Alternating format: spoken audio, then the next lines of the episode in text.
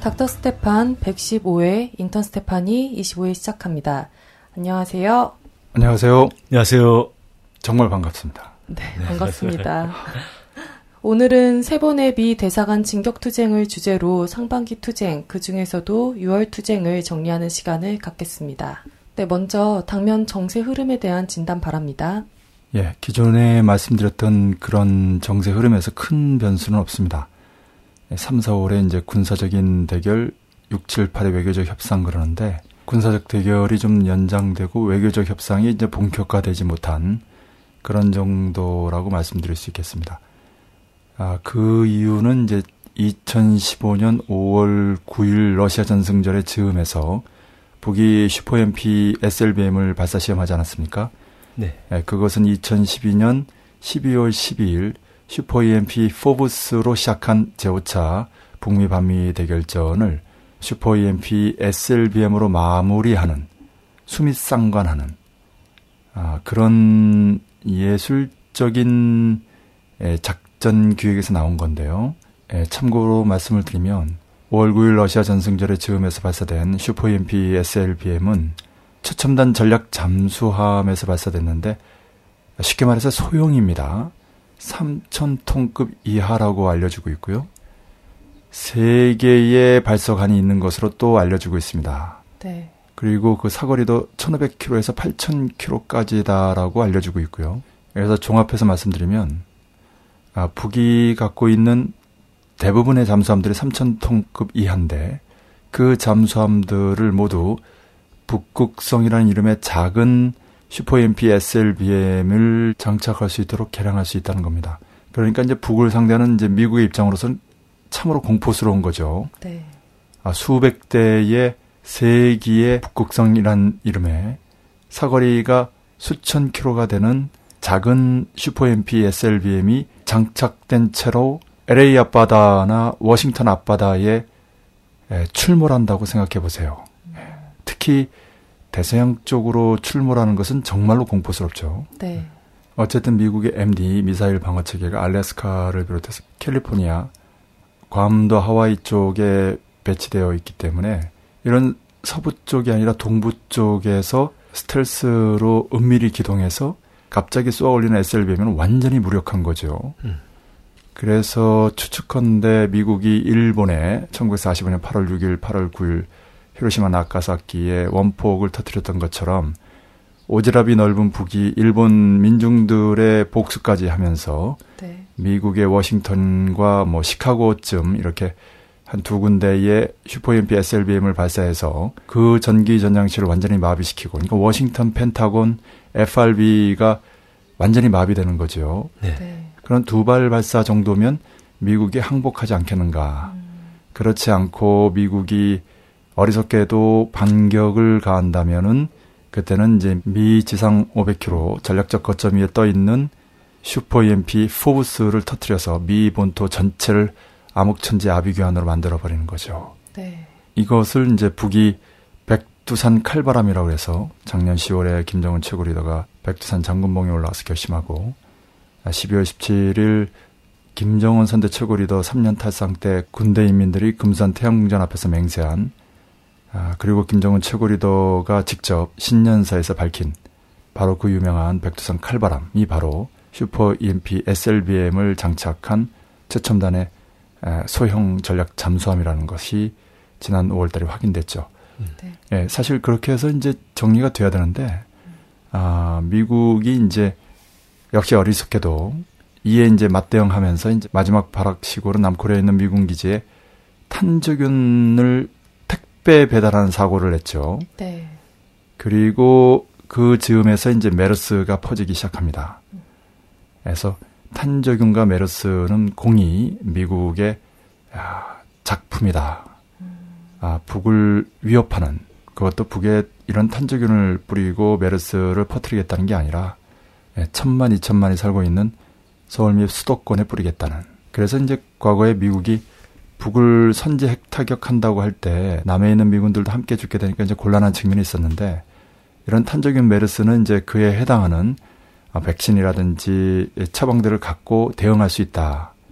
그러니까 좀 더 현실적이다 이런 얘기죠. 네. 슈퍼 EMP 포브스는 현실적이지 않습니다. 그렇게 될 경우에 미 본토에는 220만 우리 동포들도 함께 피해를 당하게 되고 연쇄적으로 해서 아마 지구의 절반 정도가 아, 목숨을 잃을 수 있다 이런 말씀 드렸는데요. 네. 그러나 이제 슈퍼 EMP SLBM은 다른 거죠.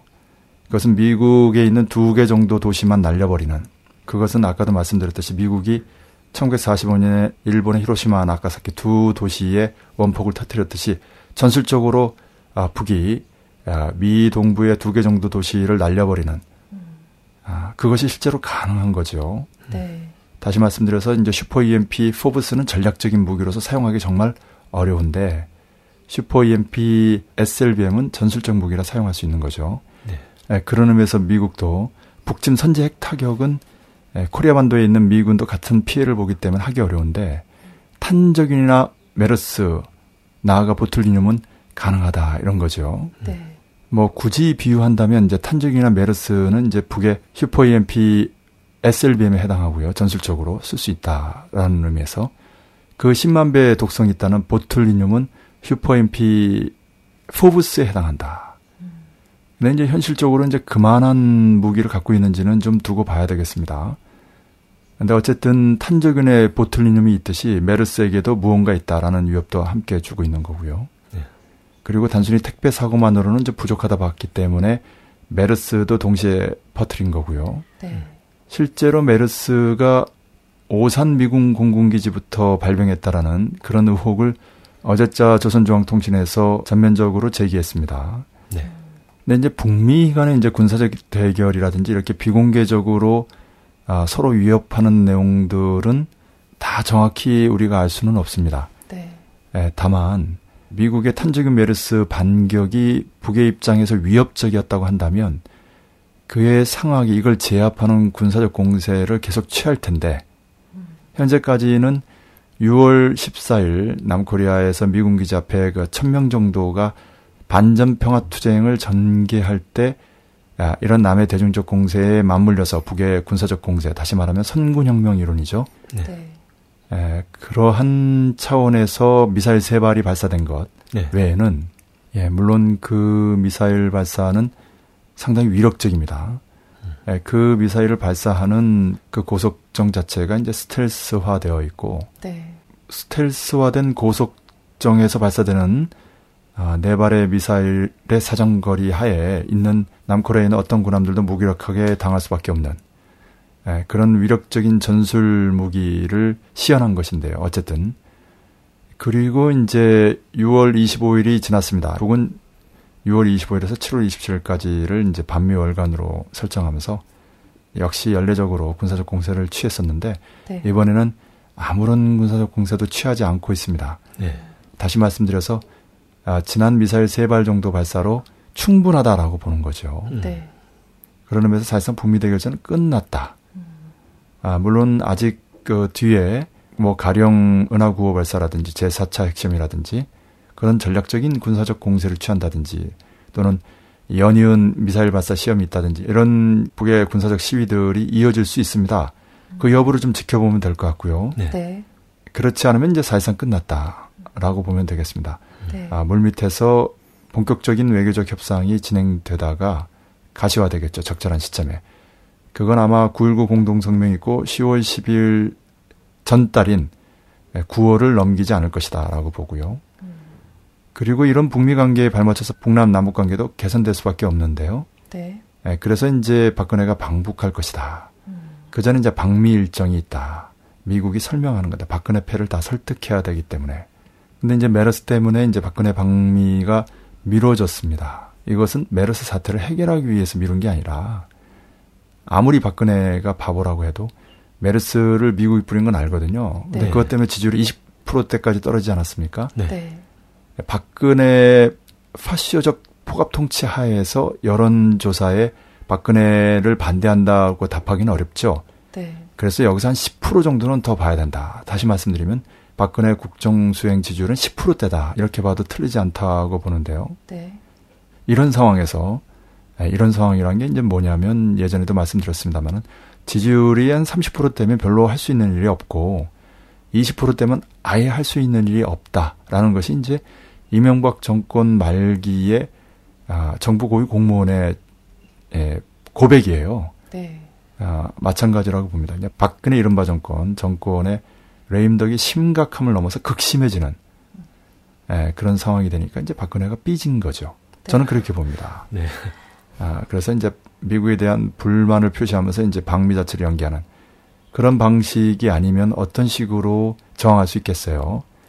네. 아, 상식적으로 세월호 참사를 무시하고 라틴 아메리카를 방문했던 박근혜 아닙니까? 그런데 메르스 때문에 상전 미국을 방문하는 것을 미룬다? 예, 말이 안 되는 거지요. 네. 예, 그런 의미에서 볼 때 이제 박근혜 심기가 정말로 범상치 않다 이런 거죠.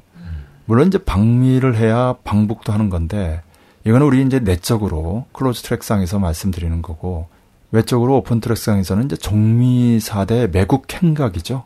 네. 그래서 방미를 반대해야 됩니다. 이 close track과 open track상에 비공개 경로, 공개 경로 그에 맞는 비공개 전략, 공개 전략 그에 맞는 또 전술 이렇게 볼 때 박근혜의 방미는 내적으로는 빨리 이루어져야 되는 거고 외적으로는 그런 식으로 하면 안 된다라고 해야 되는 거죠. 네. 이런 부분에 우리 그 운동 대오가 이제 주의해야 된다라는 측면 한번 짚고 넘어가고요. 네.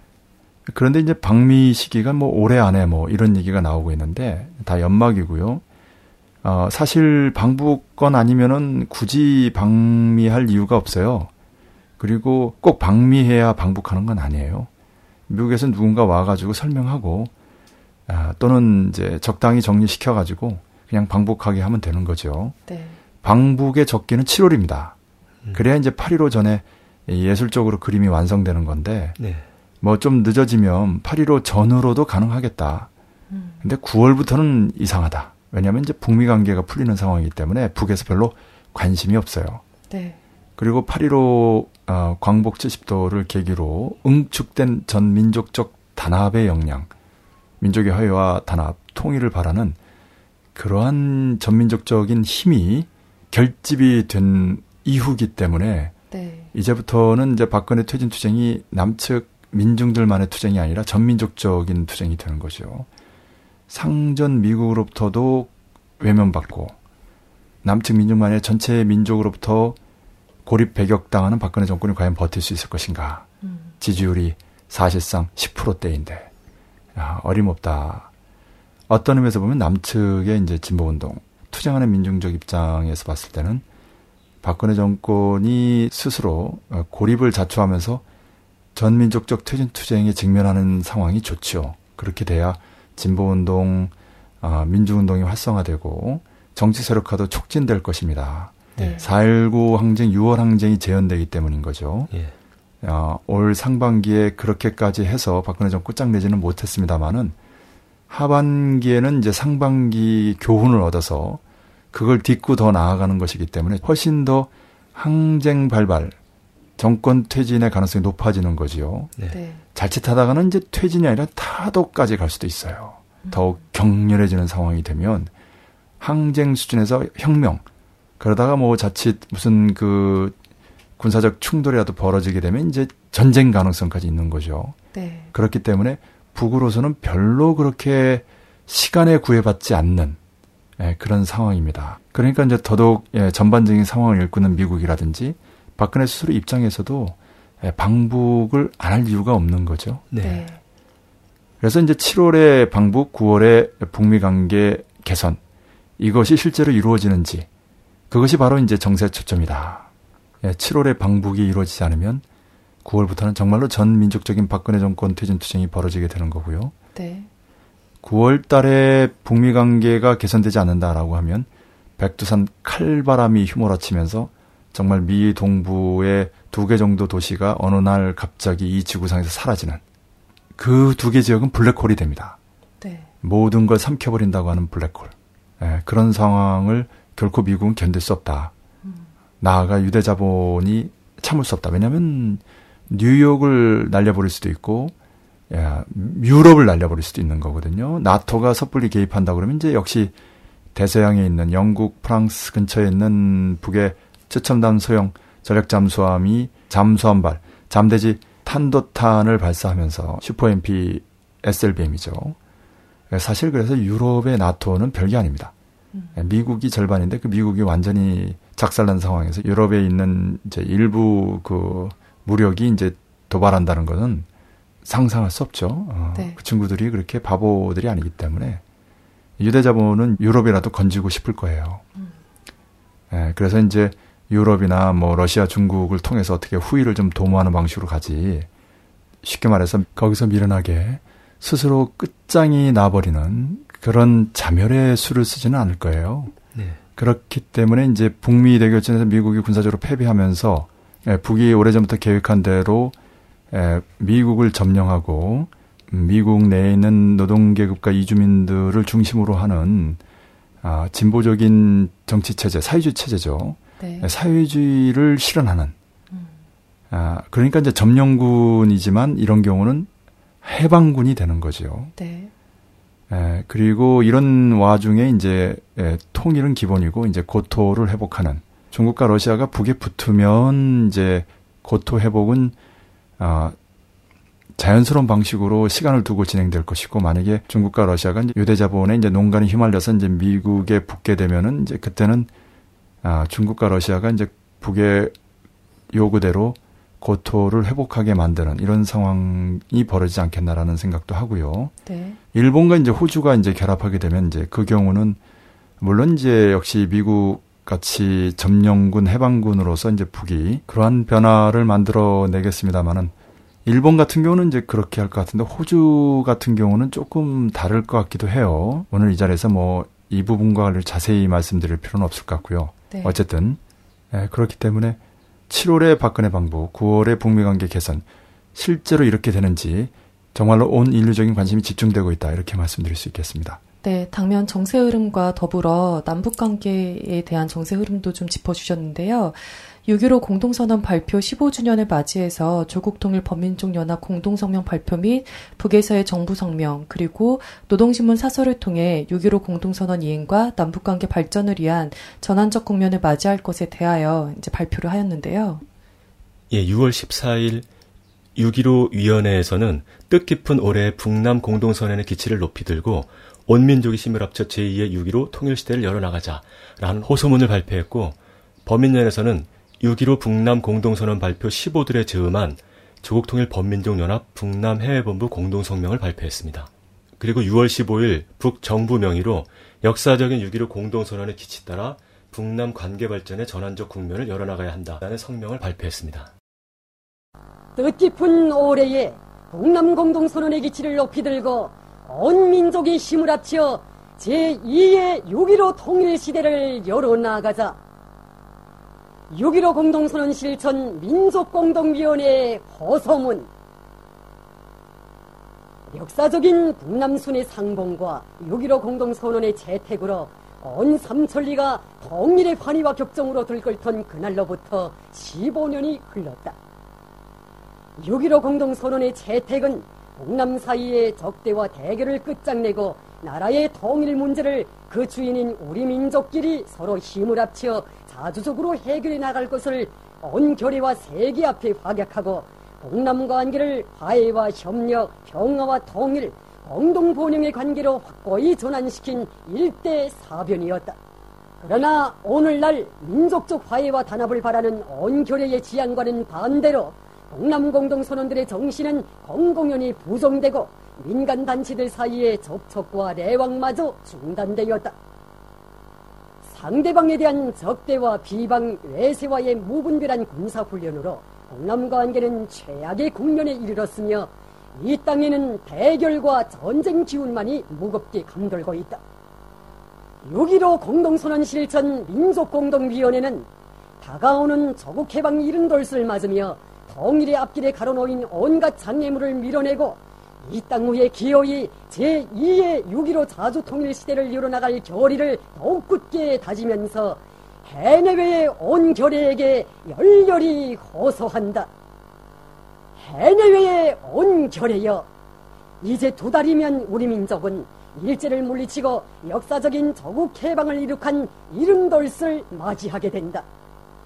해내외의 온 결에는 장구하고도 피어린 투쟁으로 일제를 몰아내고 나라의 독립을 이룩한 선열들의 순관 정신과 넋을이어 조국 통일의 전환적 국면을 열어 나가자 조국 해방 이른돌 기념 통일 행사를 전민족적 대축전으로 반드시 성사시키자.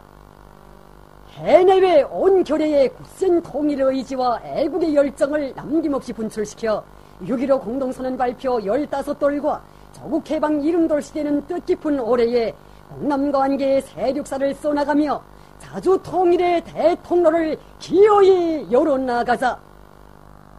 6.15 공동선언 실천 북측위원회, 6.15 공동선언 실천 남측위원회, 6.15 공동선언 실천 해외측위원회, 주체 104 2015년 6월 14일 6.15 북남 공동선언 발표 15돌세에서 음한 저국통일 범민족연합 북남 해외본부 공동성명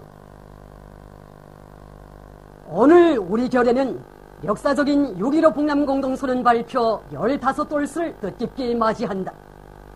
6.15 공동선언의 발표는 우리 민족끼리의 새로운 자주 통일 시대를 이뤄준 일대 민족사적 사변이었다.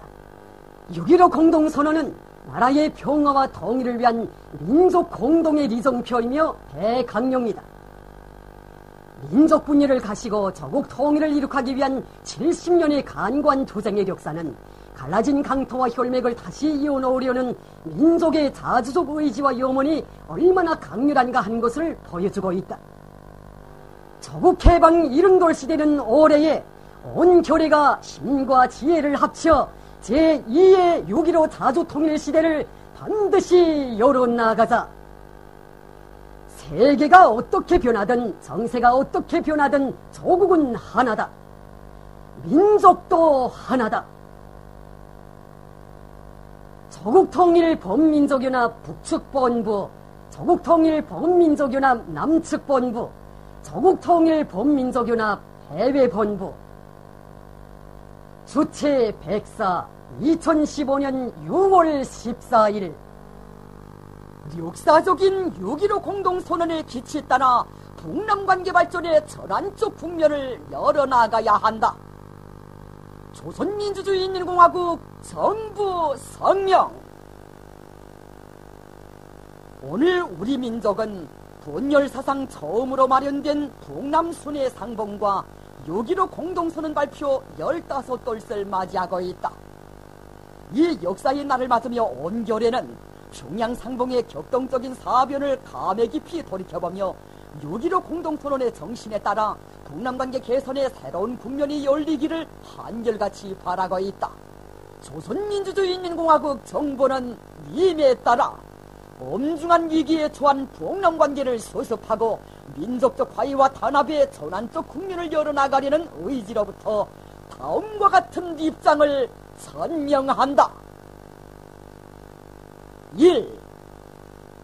북남관계와 통일 문제를 우리 민족끼리 힘을 합쳐 자주적으로 해결해 나가는 확고한 입장을 가져야 한다. 2. 북남 사이의 불신과 대결을 고취하는 제재 통일을 추구하지 말아야 한다. 3. 미국과 야파여 벌리는 북침 전쟁 연습을 걷어치워야 한다. 4. 북남 관계 개선에 유리한 분위기를 마련해 나가야 한다. 북남 관계에서 대조란 대변혁을 이룩하여 사주 통일의 대통로를 열어나가려는 우리의 입장은 시정일관하다.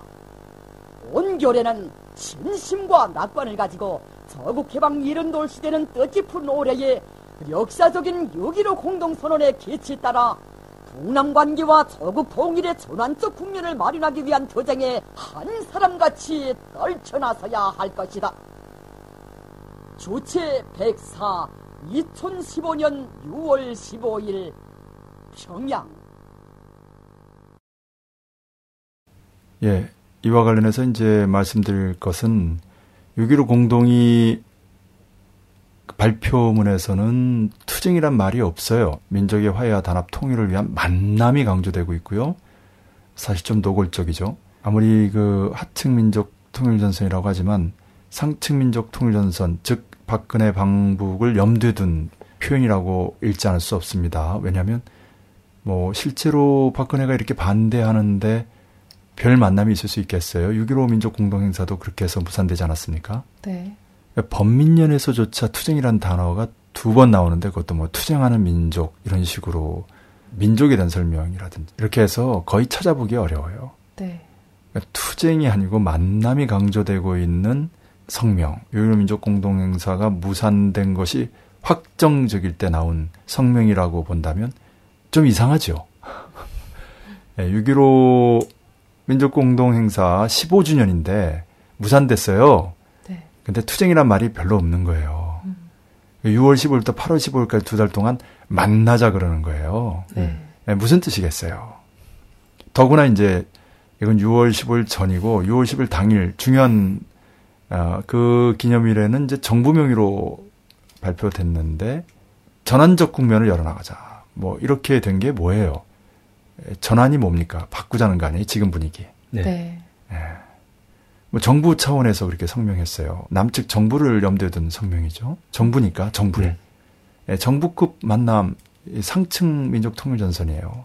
하층 민족 통일 전선의 기초에서 상층 민족 통일 전선 형성하는 게 북의 원칙이기 때문에 예, 그래서 6.15 민족 공동 행사가 중요했던 거고요. 예, 그게 이제 서울에서 열리기로 됐고 이제 8.15 행사는 이제 평양에서 열리는 그 사실 그게 중요하죠. 광복 70돌이기 때문에 또 6.15를 시작으로 해서 이제 8.15에 마무리 짓는 결정적인 것이기 때문에 북에서 하는 거죠. 남의 단체들이 올라가지 못하면 이제 해외 동포까지만 참여하게 될 겁니다. 음.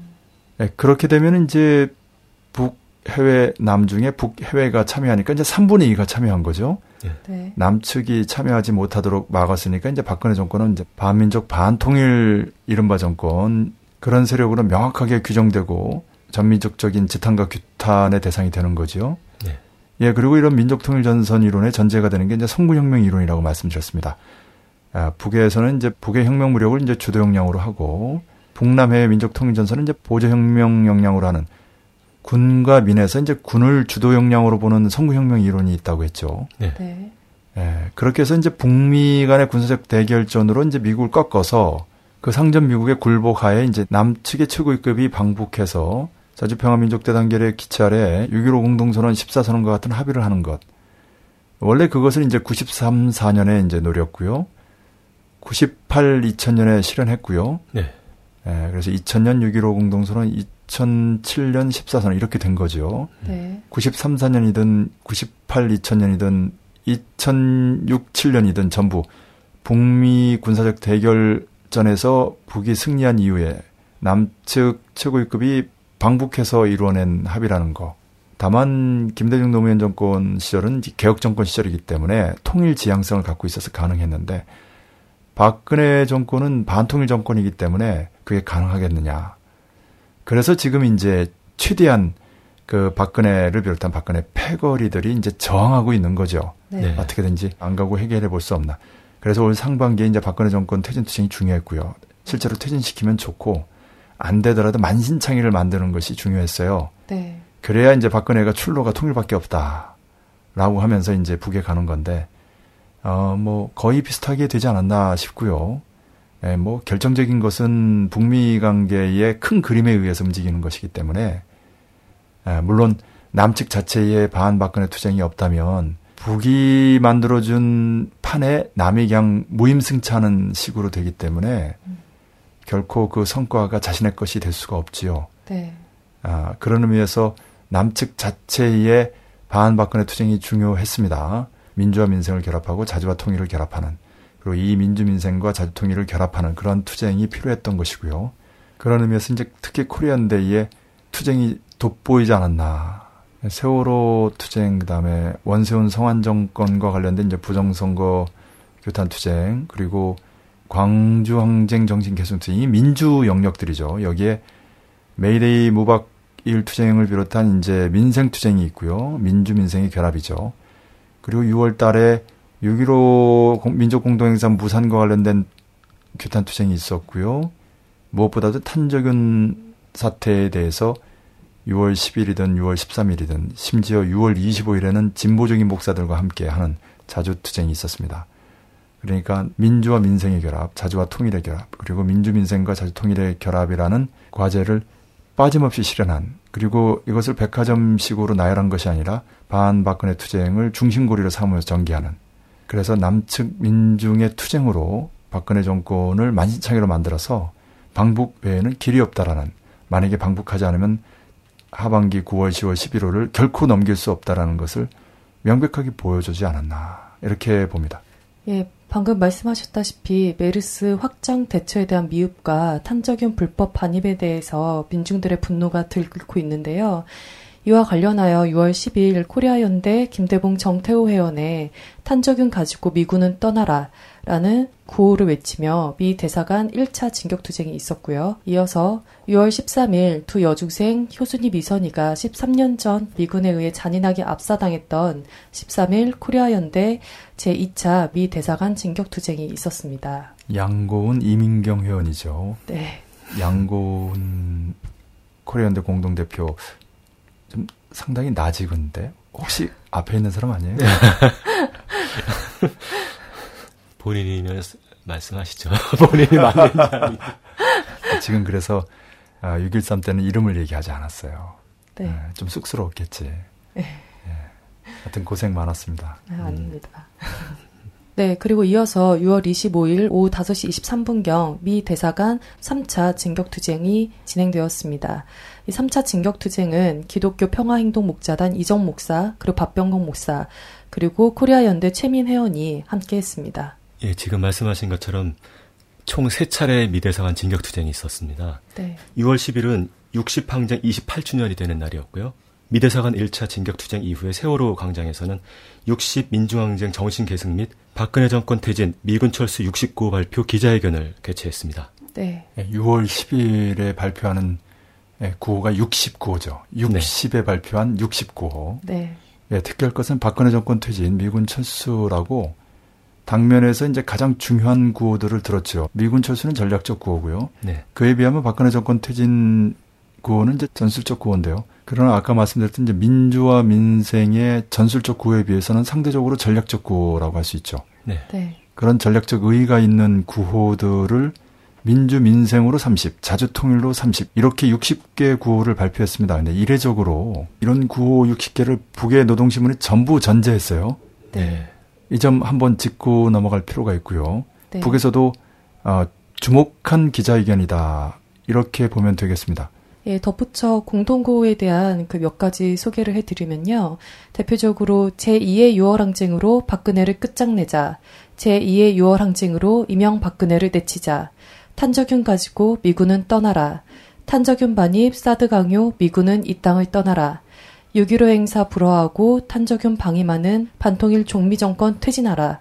등의 박근혜 정권 퇴진과 주남미군 철수 내용을 담고 있습니다. 네, 오늘이 60항쟁 28돌이 되는 날이었습니다. 오늘 여러 행사들이 있었습니다만 오늘 같은 민주주의를 이뤄내고 인권을 보장하며 우리 민족끼리 자주적으로 통일하겠다는 의지를 담은 오늘에도 경찰 당당한 활동을 했던 코리아연대 회원들 두 명을 잡아가졌습니다. 박근혜 정부의 민주주의 압살, 민주주 생존권 파탄, 그리고 동족 대결, 외세 공조 체제의 이 범죄 행위에 대해서 규탄하지 않을 수 없습니다. 요즘 많은 사람들이 말합니다. 나라 꼴이 정말 너무 엉망이다. 그리고 국가가 왜 있어야 하는 건지 모르겠다. 국가의 존재 이유가 국민의 생명을 보호하는데 가장 아, 우선적인 목적이 있음에도 불구하고 정말 이래도 되는 건가? 국민들의 나라 걱정이 한숨 소리가 원망 소리가 하늘 높은지를 모르는 상태입니다. 이 땅의 정권이 자주 정권이라고 한다면 단적인 외 주프서 프로그램을 적극 공개하고 그것들을 폐기할 수 있도록 이 정권이 나서, 나서십시오. 그렇지 않다면 이 박근혜 정권은 영원히 역사에서 식민지 정권이라 비난하는 것을 면하지 못할 것입니다. 박근혜 정권은 더 이상 동족에게 죄를 짓지 말고 미군과 합작하는 미군에 굴종하는 모습을 중단하십시오. 이상. 제2의 6월 항쟁으로 박근혜를 끝장내자. 진보정당 관제사 박근혜 파쇼 정권 퇴진하라. 세월호는 학살이다. 학살 정권 퇴진하라. 오늘의 광주 학살인 세월호 학살 박근혜 정권 퇴진하라. 메르스 사태 판자균 반입 참사 정권 문용 정권 박근혜 정권 물러가라. 노동자의 비정규직 농민에게 농가부채 반민중 정권 퇴진하라. 박근혜는 오늘의 박정희 전두환이다. 박근혜를 끝장내자. 박근혜는 오늘의 이명박이다. 살인마 이명박근혜를 내치자. 모두 다 오늘의 금남로인 광화문에 모여 가자 청와대로. 탄저균 반입 사드 강요 미군은 이 땅을 떠나라. 주피터 프로그램 색인전 기도 미군은 당장 떠나라. 치사율 95% 탄저균 밀반입 미군은 당장 나가라.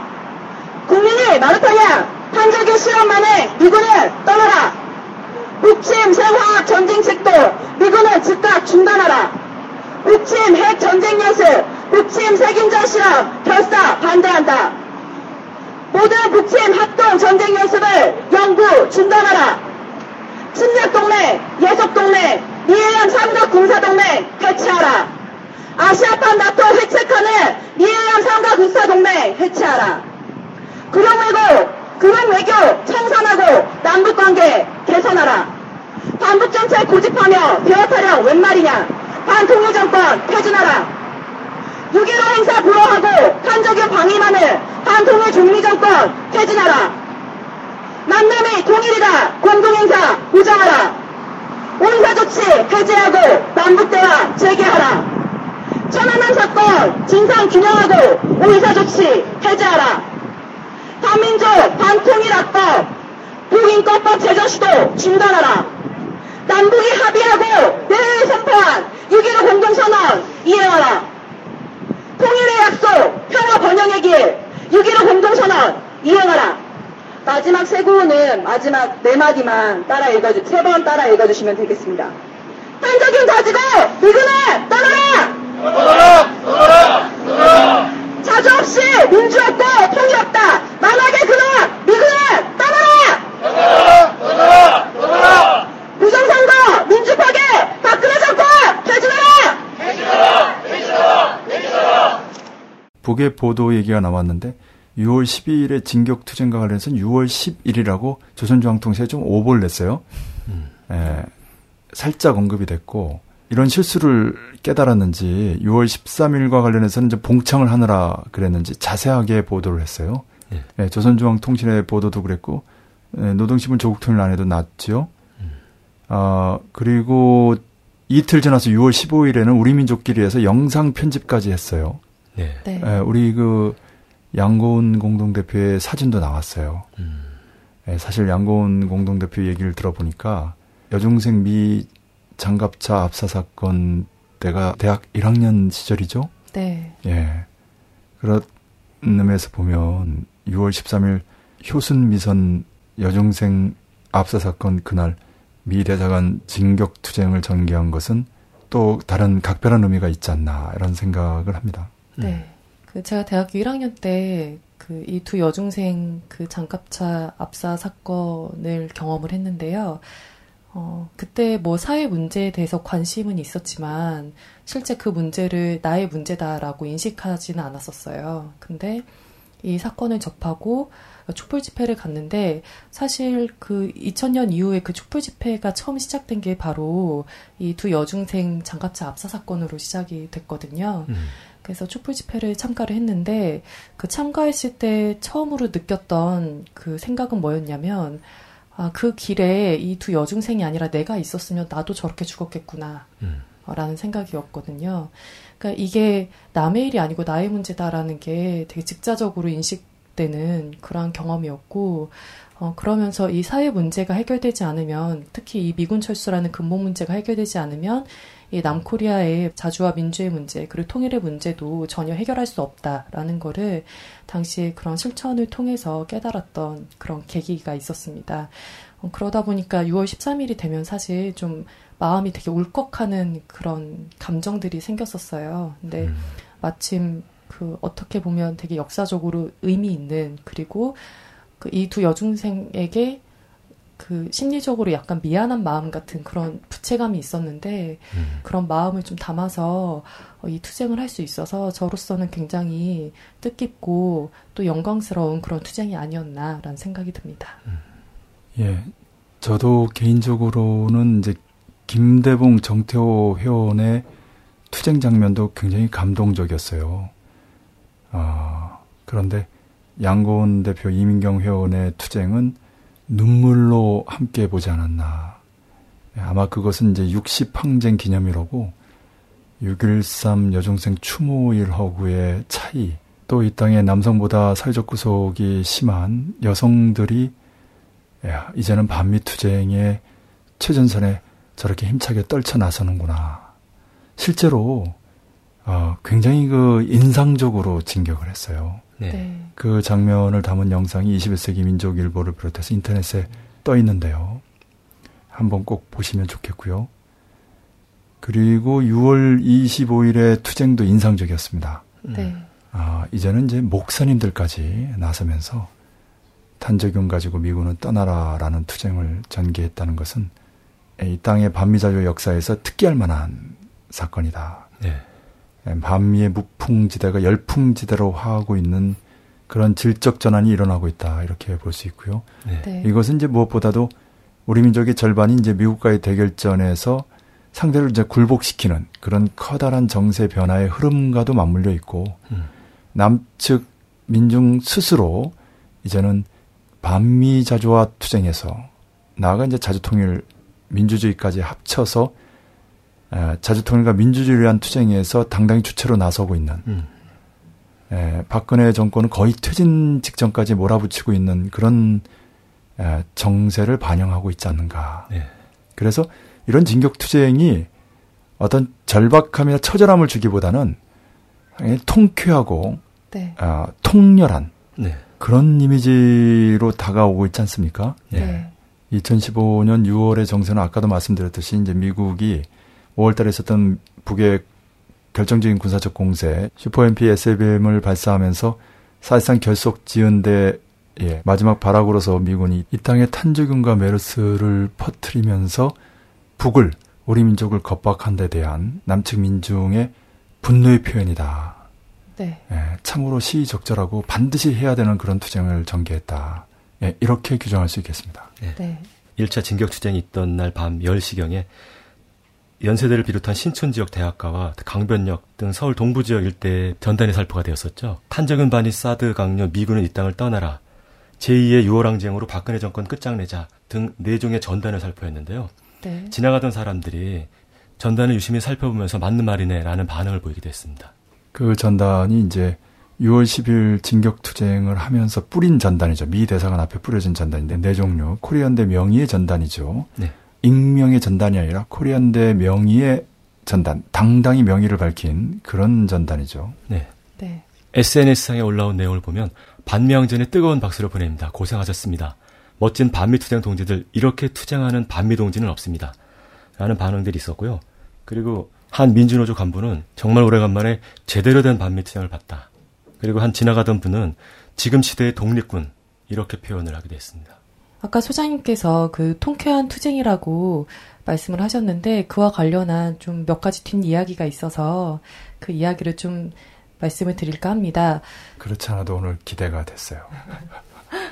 사실 그 이미 들은 얘기이기도 하지만 다시 들어도 재밌을 것 같아요. 정확히 무슨 얘기를 할지는 잘 모르지만. 네. 그 13일 토요일 당시의 상황을 보면 그 평통사에서 두 여중생 추모비를 세종대왕상 주변에 설치를 하려고 그랬는데 그것을 경찰 측이 철거를 하는 그런 사건이 있었어요. 그 과정에서 평통사 회원 한 명이 연행이 되었는데요.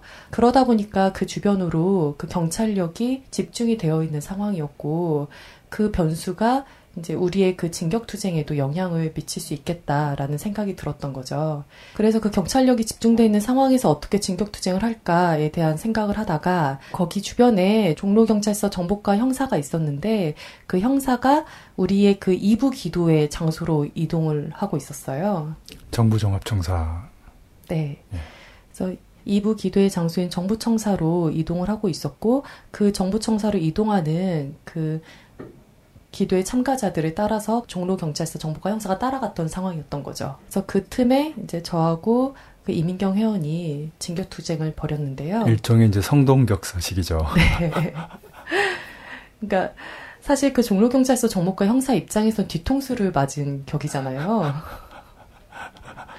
근데 이 형사가 그 정부청사 앞에 있던 그 코리아 연대 한 회원에게 이렇게 이야기를 했대요. 그러니까 아니 오늘은 제발 좀 조용히 좀 넘어가 달라고 했는데 어 지금 저게 뭐냐고 이렇게 이제 소위 말해서 징징거린 거죠 이 사람이. 그런데 우리 그 회원의 반응이 더 재밌는 게 아니 지금 코리아 연대가 진격 투쟁을 했어요 이렇게. 아, 저도 하나 들은 게 있는데 그 회원의 이름을 부르면서 네. 아무개 씨 너무 하시는 거 아니에요? 이렇게 했대요. 아, 그 이제 이중 성동격사 이게 이제 평통사 집회 시위에 이제 집중하는 게 경찰 병력은 많았어도 네. 거기에 이제 집중을 했고 또 하나는 에, 정부종합청사에서 이제 2부 기도 행사가 있으니까 거기에 또 이제 주목하지 않을 수 없는 거죠. 네. 그럴 때 이제 두 여성 회원이 이제 세종대왕상 어, 주변 미 대사관 맞은편으로 가는 거에 이제 큰 주목을 했겠어요. 음. 그렇죠. 예. 네. 그러니까 이제 마음 놓고 진격투쟁을 할 수 있었던 거고, 그래서 그 사진의 영상을 보면 그 대사관 정문을 지키던 경찰들이 정말로 당황한 음. 그 모습이 너무나 역력해요. 네. 예, 뭐 쏜살같이 네. 물찬 제비로 표현하기엔 너무 열정적이고 어, 그 성격이 에, 강렬하기 때문에 에, 그렇게 표현하기는 어렵습니다만은 에, 정말 그 불덩어리와 같은 반미 열정을 가슴에 품고 마치 불새가 돼서 미 대사관으로 진격하는 듯한 네. 에, 그런 어, 강렬한 그 모습이었죠. 왜 이 말씀 제가 드리냐면 중동이라든지 베트남의 경우였다면 단순히 예, 현수막을 들고 전단만 뿌리지는 않았을 것이거든요. 네. 예, 그런 것을 이제 미 대사관 측에서는 연상하지요. 어, 그렇기 때문에 야, 이 투쟁이 가지는 것은 단순히 그 자체만이 아니라 미래를 보여주는 투쟁이다. 이제는 남성만의 여성들 또 목자들도 나서고 있고 지금은 현수막과 전단이지만 때가 되면 그 이상의 것도 있을 수 있다라는 것을 아, 시사하면서 전개됐기 때문에 미 대사관 측 미국 측으로는 공포스럽지 않을 수 없는 거죠. 네. 그 당시 제가 그 입고 있었던 옷차림이 하늘하늘한 하얀색 블라우스를 입고 있었어요. 근데 사실 이 투쟁을 해야겠다고 결심을 하고 가장 걱정이 됐던 거는 광화문 주변에 있는 그 형사들과 경찰들이 제 얼굴을 좀 많이 기억하고 있거든요. 음. 예, 실제 제가 딱 진격 투쟁을 했을 때 이 정보과 형사가 아까 징징거리면서 한 얘기가 저기 양고은 대표 가지 않았냐고 이렇게 얘기를 했다고 하더라고요. 그러니까 제 이름까지 알고 있는 거죠. 예. 근데 나름 약간 기만책 비슷하게 어, 말씀드릴 수 있는 게 하얀색 블라우스를 입고 제가 기도회 때, 그 일부 기도회 때 성경 낭독을 했어요. 맞아요. 예. 그러다 보니까 그 형사들이 보기에, 아, 저거를 하기 위해서 저런 옷차림을 입었구나.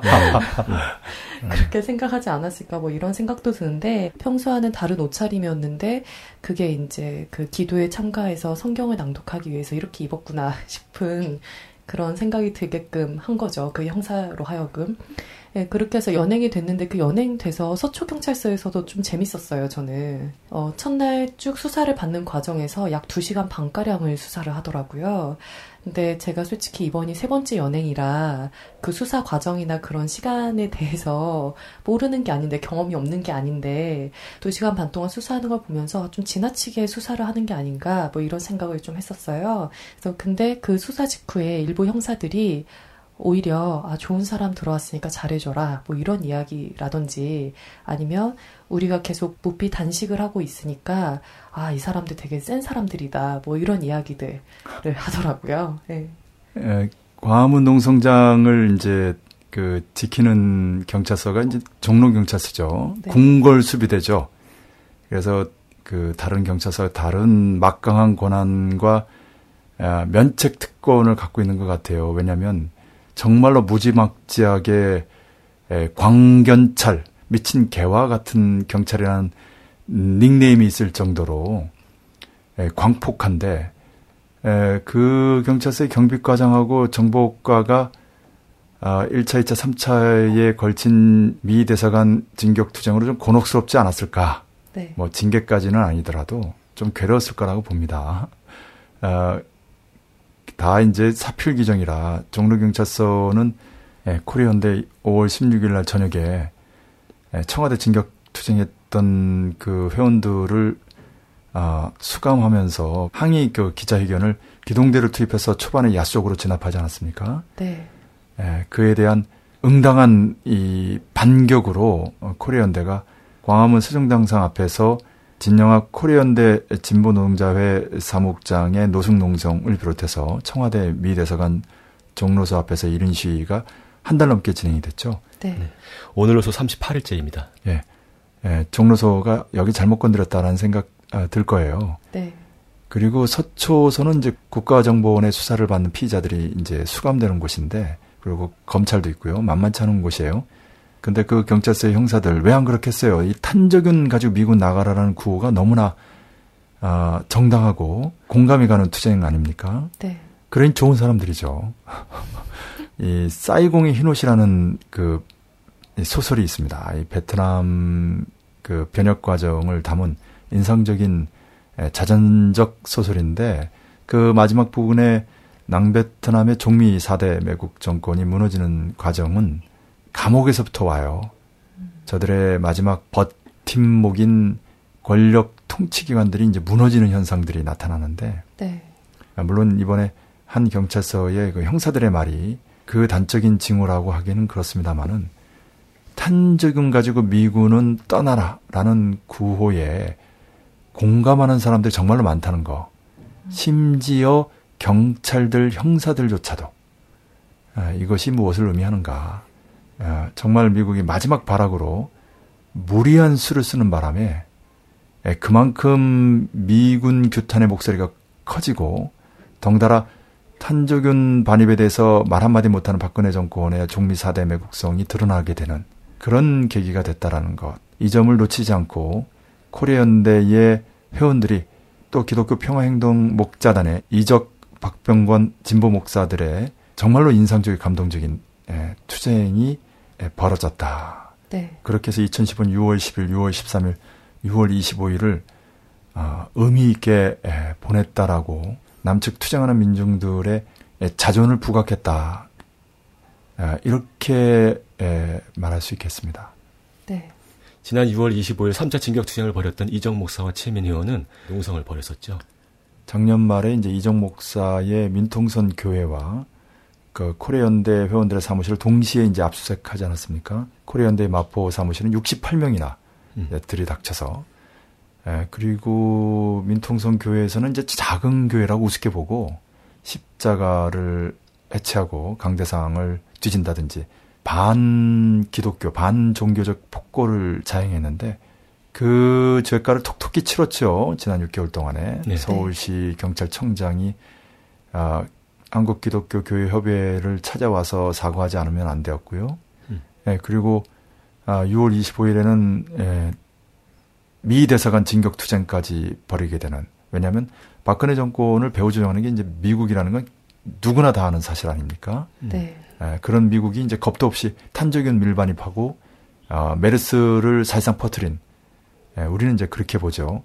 아, 그에 대해서 아, 정당한 응징이 예, 전개됐는데 이 모든 것은 그 동시에 진행된 압수수색으로부터 시작이 됐어요. 네. 코리안대만 탄압하지 왜 이정 목사까지 같이 탄압해서 음. 아마 뼈저리게 후회하고 있을 겁니다. 네. 제가 4월에서 6월까지 오는 동안 박근혜 정권 퇴진 투쟁을 하면서 총 3번의 연행 과정이 있었거든요. 근데 제가 쭉 그 연행이 돼서 48시간 동안 경찰서에 구금되면서 깨달은 것은 그 박근혜 정권이 불법적이고 그리고 반민중적이고 반민족적인 정권이라는 거 이제 누구나 다 알고 있는 사실이고 그리고 주남미군에 의해서 탄저균을 비롯한 우리 민족과 민중의 생명줄을 이 주남미군이 소나기에 쥐고 뒤흔들려고 한다라는 것 또한 우리 민중들이 다들 알기 때문에 분노가 들끓고 있는 거라고 생각을 합니다.